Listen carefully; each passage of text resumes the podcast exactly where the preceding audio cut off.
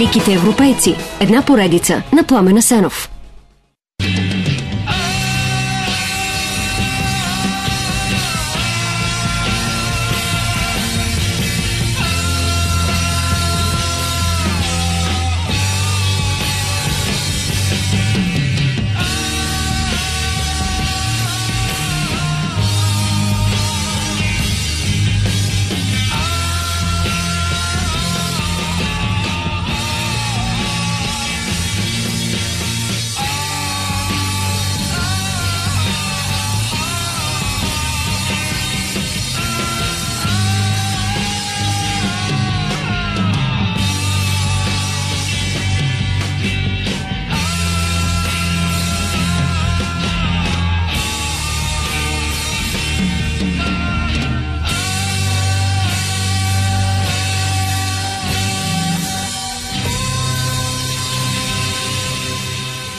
Края на 1967 Сид Барет вече е съвсем отнесен. На сцената или в студиото той просто стои. Понякога подръпва някоя струна, понякога не. Това е пълен провал, но Пинк Флойд не искат да се освободят от него. Решават да го дублират като изпълнител и да го задържат като автор. През декември Ник Мейсън кани Дейвид Гилмор, стар приятел и на Уотърс и на Барет от училищните години в Кембридж. Гилмор учи езици в колеж по изкуство и през 65-та дори пътува с Барет из Франция. Свирят на улицата, арестувани са за скитничество и ги лекуват от недохранване. Два месеца след като Дейвид се включва в Pink Floyd, те тръгват на турне с албума Saucer Full of Secrets, чинията на тайните. В микробуса някой пита няма ли да вземат сит. Общото мнение е да го оставим където си е. Така групата Pink Floyd започва голямото пътуване към истинския Pink Floyd. Е, първо известно време търси пътя. Second scene, the fight between the blue you once knew. Floating down the sound resounds around the icy waters underground.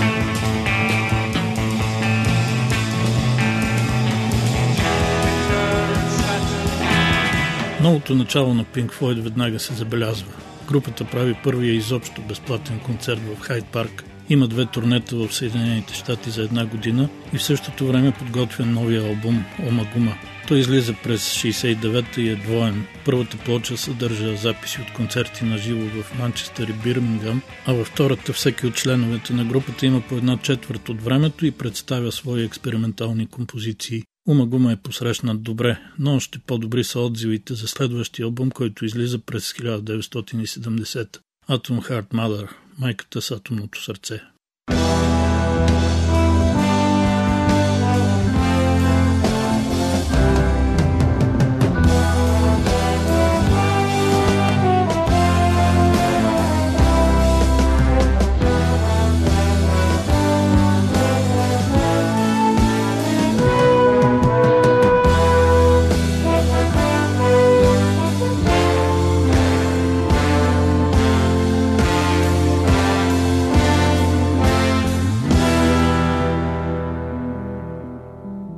Колкото и абстрактен да е албума Майката с атомното сърце и като заглавие и като музика, знае се, че искрата за него запалва реална история, прочетена във вестник за първата жена с имплантиран ядрен пейсмейкър. Не по-малко любопитна е историята с обложката на албума.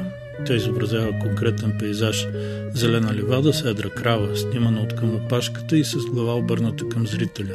Да, това не е рисунка, а снимка. Кравата също е конкретна и нейното име е Лулубел Трета, вече отдавна покойница. Това е първият от албумите на Pink Floyd, на който не са изобразени музикантите от групата, нещо, което се превръща в традиция за напред.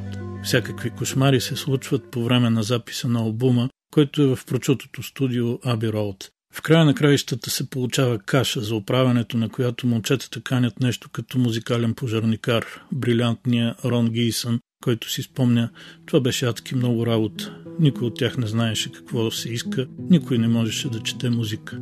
Но все пак музиката става страхотна. I'd be gone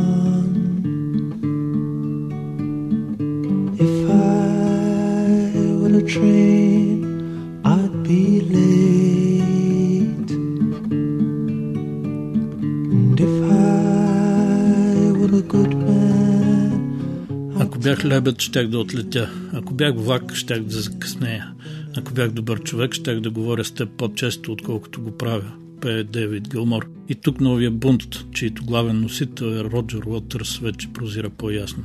Майката с атомното сърце е наистина преходен албум, пълен с търсения, лек хаос и сигурно съдържа някои несполуки, щом по-късно Дейвид Гилмор го описва като шум от буклук, а и Уотърс казва ужасни неща за него. Все пак обаче той е първият им истински голям успех. Достига първо място в британската класация за албуми, става златен в Съединените щати и заради него Pink Floyd са първата рок банда поканена на джаз фестивала в Монтреал. А на другата година следва Медал на Меса. Британското списание New Musical Express описва албума като изключително добър, а за финалната композиция, отзвуци, пише Тя е върха, към който Флойд се стремяха. trust.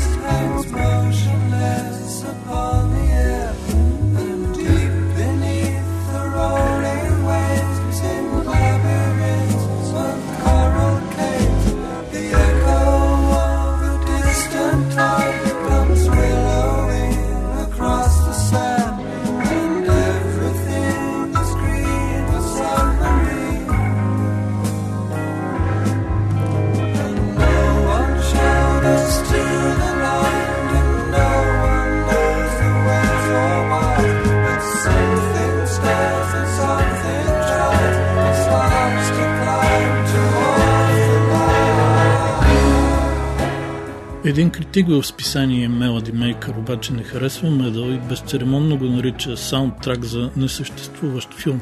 Самата музика на Pink Floyd пък коментира като толкова много шум и ярост, които не значат нищо. Това обаче по-скоро прилича на заяждане на дребно. Да, това е третия от албумите на Флойд, които се определят като преходни след епохата на Сид Барет, но като цяло концепцията в него е вече доста по-ясна, а отзвуци наистина изцяло се вписва в това, което следва и което повечето хора знаят като истинския Pink Floyd. А той идва след по-малко от две години с The Dark Side of the Moon, тъмната страна на Луната. И започва така.